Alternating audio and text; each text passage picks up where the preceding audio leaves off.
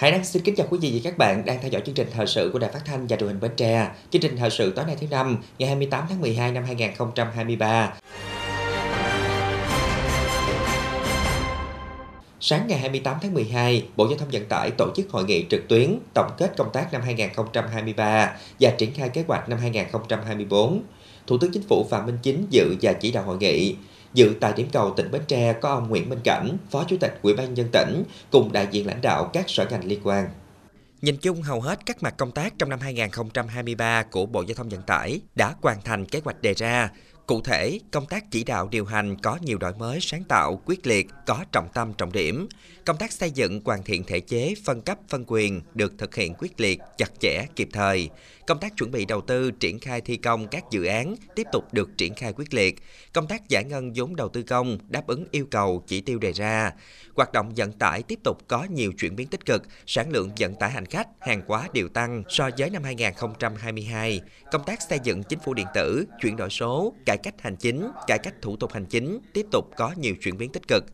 Tại hội nghị, các đại biểu đã thảo luận về kết quả thực hiện năm 2023, hạn chế khó khăn, nguyên nhân và đề ra giải pháp ngành giao thông vận tải năm 2024. Phát biểu chỉ đạo, Thủ tướng Chính phủ Phạm Minh Chính ghi nhận và đánh giá cao kết quả đạt được của ngành giao thông vận tải thời gian qua. Thủ tướng Chính phủ nhấn mạnh, ngành giao thông vận tải và Bộ Giao thông Vận tải không được sai sưa với thắng lợi, không lơ là chủ quan, mà phải luôn nỗ lực và cố gắng hơn nữa để khắc phục tồn tại hạn chế, thực hiện thắng lợi nhiệm vụ năm 2024. Bám sát các chủ trương, chỉ đạo của Đảng, Quốc hội, Chính phủ, Thủ tướng Chính phủ để thực hiện tốt các nhiệm vụ, góp phần thực hiện thắng lợi nghị quyết đại hội lần thứ 13 của Đảng và nghị quyết của Quốc hội về kế hoạch phát triển kinh tế xã hội 5 năm 2021 2025 lấy đổi mới sáng tạo, ứng dụng khoa học công nghệ là động lực, nguồn lực trong thực hiện tất cả các khâu, những công trình trọng điểm, nắm chắc tình hình, xử lý kịp thời, đúng thời điểm các vướng mắt trên tinh thần vướng mắt ở cấp nào, cấp đó phải tháo gỡ,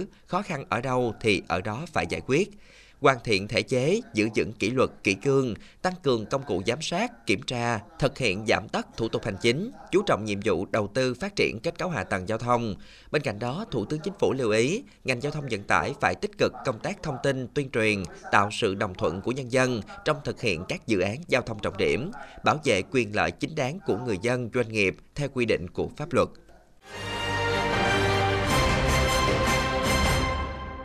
Sáng nay ngày 28 tháng 12 tại tỉnh Bến Tre đã diễn ra hội nghị sơ kết công tác trao đổi, phối hợp sản xuất chương trình giữa các đài phát thanh và truyền hình duyên hải miền Trung và Tây Nguyên mở rộng. Tham dự hội nghị có lãnh đạo Sở Thông tin và Truyền thông tỉnh Bến Tre, đại diện 16 đài phát thanh và truyền hình khu vực duyên hải miền Trung Tây Nguyên, cùng một số đài phát thanh và truyền hình tại các vùng miền trong cả nước. Trong xu thế hội nhập và phát triển, các đài phát thanh và truyền hình đang mở rộng hoạt động liên kết, trao đổi và phối hợp sản xuất các chương trình nhằm quảng bá hình ảnh của địa phương đến với các vùng miền trong khu vực và cả nước. Bên cạnh đó, sự cạnh tranh thông tin, xu thế tập trung nguồn quảng cáo vào các trang mạng xã hội gây không ít khó khăn cho hoạt động của các kênh phát thanh và truyền hình truyền thống. Do vậy, việc mở rộng hợp tác khai thác, cộng tác tin bài và phối hợp sản xuất chương trình giữa các đài phát thanh và truyền hình trong khu vực và cả nước được xem là một trong những giải pháp để tăng sức hấp dẫn cho làn sóng của từng đơn vị. Thời gian qua, công tác trao đổi sản phẩm tin bài, phối hợp sản xuất các chương trình giữa các đài phát thanh và truyền hình duyên hải miền Trung, Tây Nguyên mở rộng đã đạt được nhiều kết quả tích cực. Việc trao đổi sử dụng tin bài của các đài đã góp phần làm cho chương trình của từng đài trở nên phong phú, hấp dẫn, tiết kiệm chi phí sản xuất, tăng hiệu quả thông tin tuyên truyền. Qua đây cũng giúp đội ngũ phóng viên, biên tập viên có cơ hội học hỏi kinh nghiệm trong tác nghiệp, nâng cao nghiệp vụ, trong quá trình phối hợp, nhiều đài đã thể hiện tinh thần trách nhiệm cao, tích cực trao đổi xử lý các tình huống trục trặc về kỹ thuật và các vấn đề nảy sinh một cách kịp thời hiệu quả.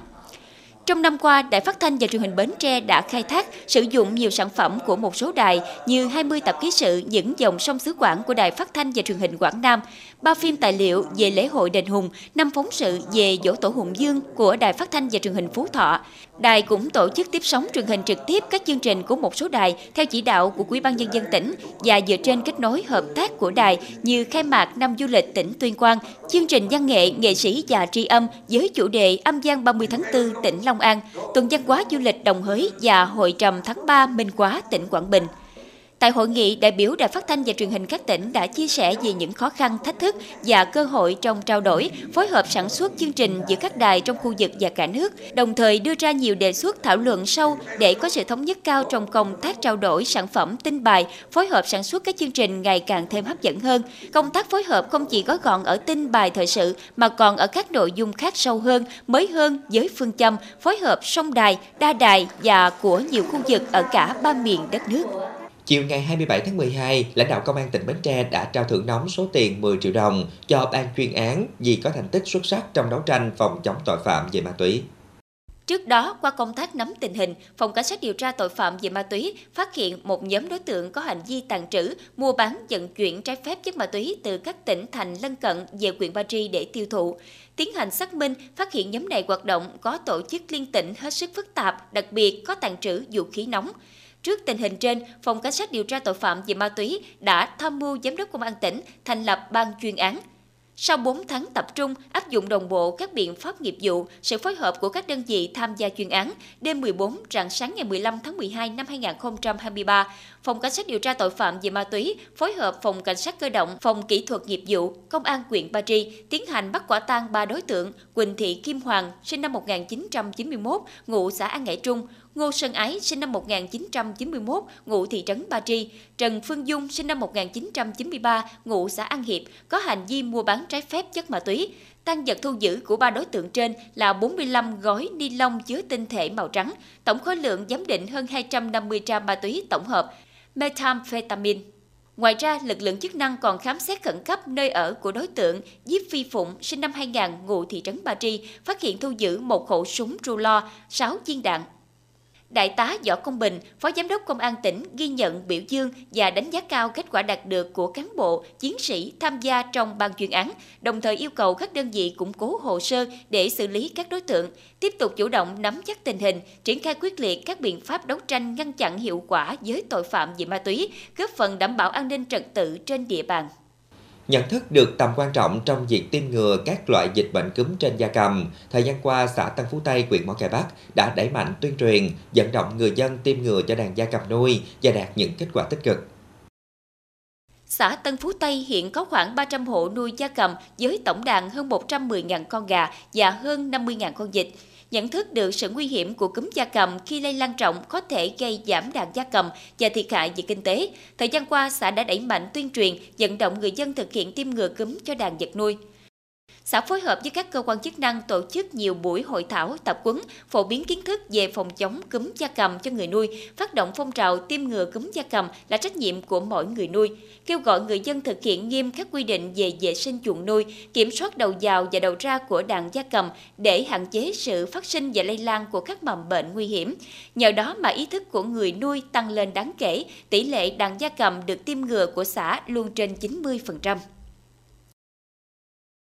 Đối với vaccine ờ, cúm da cầm thì ờ, thì ngoài những đợt mà được um, nhà, nhà nước hỗ trợ á, tiêm á,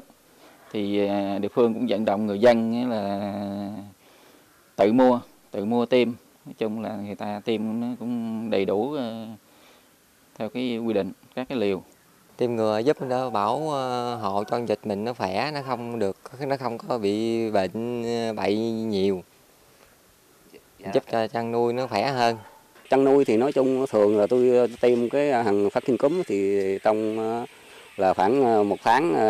10 ờ, ngày. Mình tiêm cái hàng cúm thì nói chung nó bảo gà bảo cái đàn gà vật nuôi của mình là nó an toàn. Thì nói chung là khi nó có cái sự cố gì đó thì nói chung mình nó tị thuốc thì nó là nhanh lẹ và nó khỏe Cúm gia cầm có rất nhiều loại, trong đó nguy hiểm nhất là cúm H5N1. Loại bệnh này có thể gây chết đối với gia cầm và ảnh hưởng đến sức khỏe của người tiêu dùng. Bệnh lây truyền qua tiếp xúc với phân của chim hoặc gia cầm bị nhiễm bệnh, từ dịch tiết ở mũi, miệng hoặc mắt – Bệnh cũng có thể lây qua thịt hoặc trứng từ chim gia cầm bị nhiễm bệnh nếu chưa được nấu chín hoàn toàn. Hiện nay trên địa bàn tỉnh Bến Tre có khoảng 8 triệu con gia cầm phân bố tại các huyện như Châu Thành, Mỏ Cày Bắc, Dòng Trơm, Ba Tri. Một số địa phương nuôi với số lượng lớn từ 200 đến 300 ngàn con.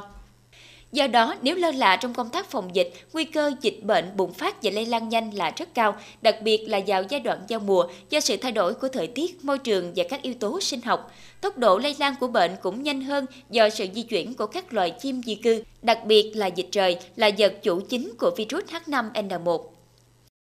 À, trong công tác tiêm phòng à, cúm gia cầm hiện nay đã có những loại vaccine là đã phòng được ba à, chủng à, của à, bệnh cúm gia cầm gồm là H5N1, H5N6 và H5N8. Do đó là khuyến cáo bà con nên lựa chọn những cái loại vaccine mà có phòng bệnh đầy đủ à, ba tiếp để bảo vệ cho à, đàn gia cầm của mình cũng như là phòng chống cái bệnh lây nhiễm từ gia cầm sang người. Nhờ những cách làm hay và sáng tạo đã giúp cho tỷ lệ tiêm ngừa cúm gia cầm tại xã Tân Phú Tây luôn ở mức cao. Đây là một ví dụ điển hình về việc phòng chống dịch bệnh hiệu quả ở cấp cơ sở. Mô hình này có thể được nhân rộng cho các địa phương khác có nghề chăn nuôi gia cầm phát triển để góp phần bảo vệ nguồn lợi kinh tế của người dân, đồng thời đảm bảo an toàn sức khỏe cho cộng đồng. Phòng Cảnh sát điều tra tội phạm về ma túy Công an tỉnh phối hợp đội Cảnh sát điều tra tội phạm về ma túy Công an thành phố Bến Tre vừa bắt quả tang một đối tượng có hành vi tàn trữ trái phép chất ma túy.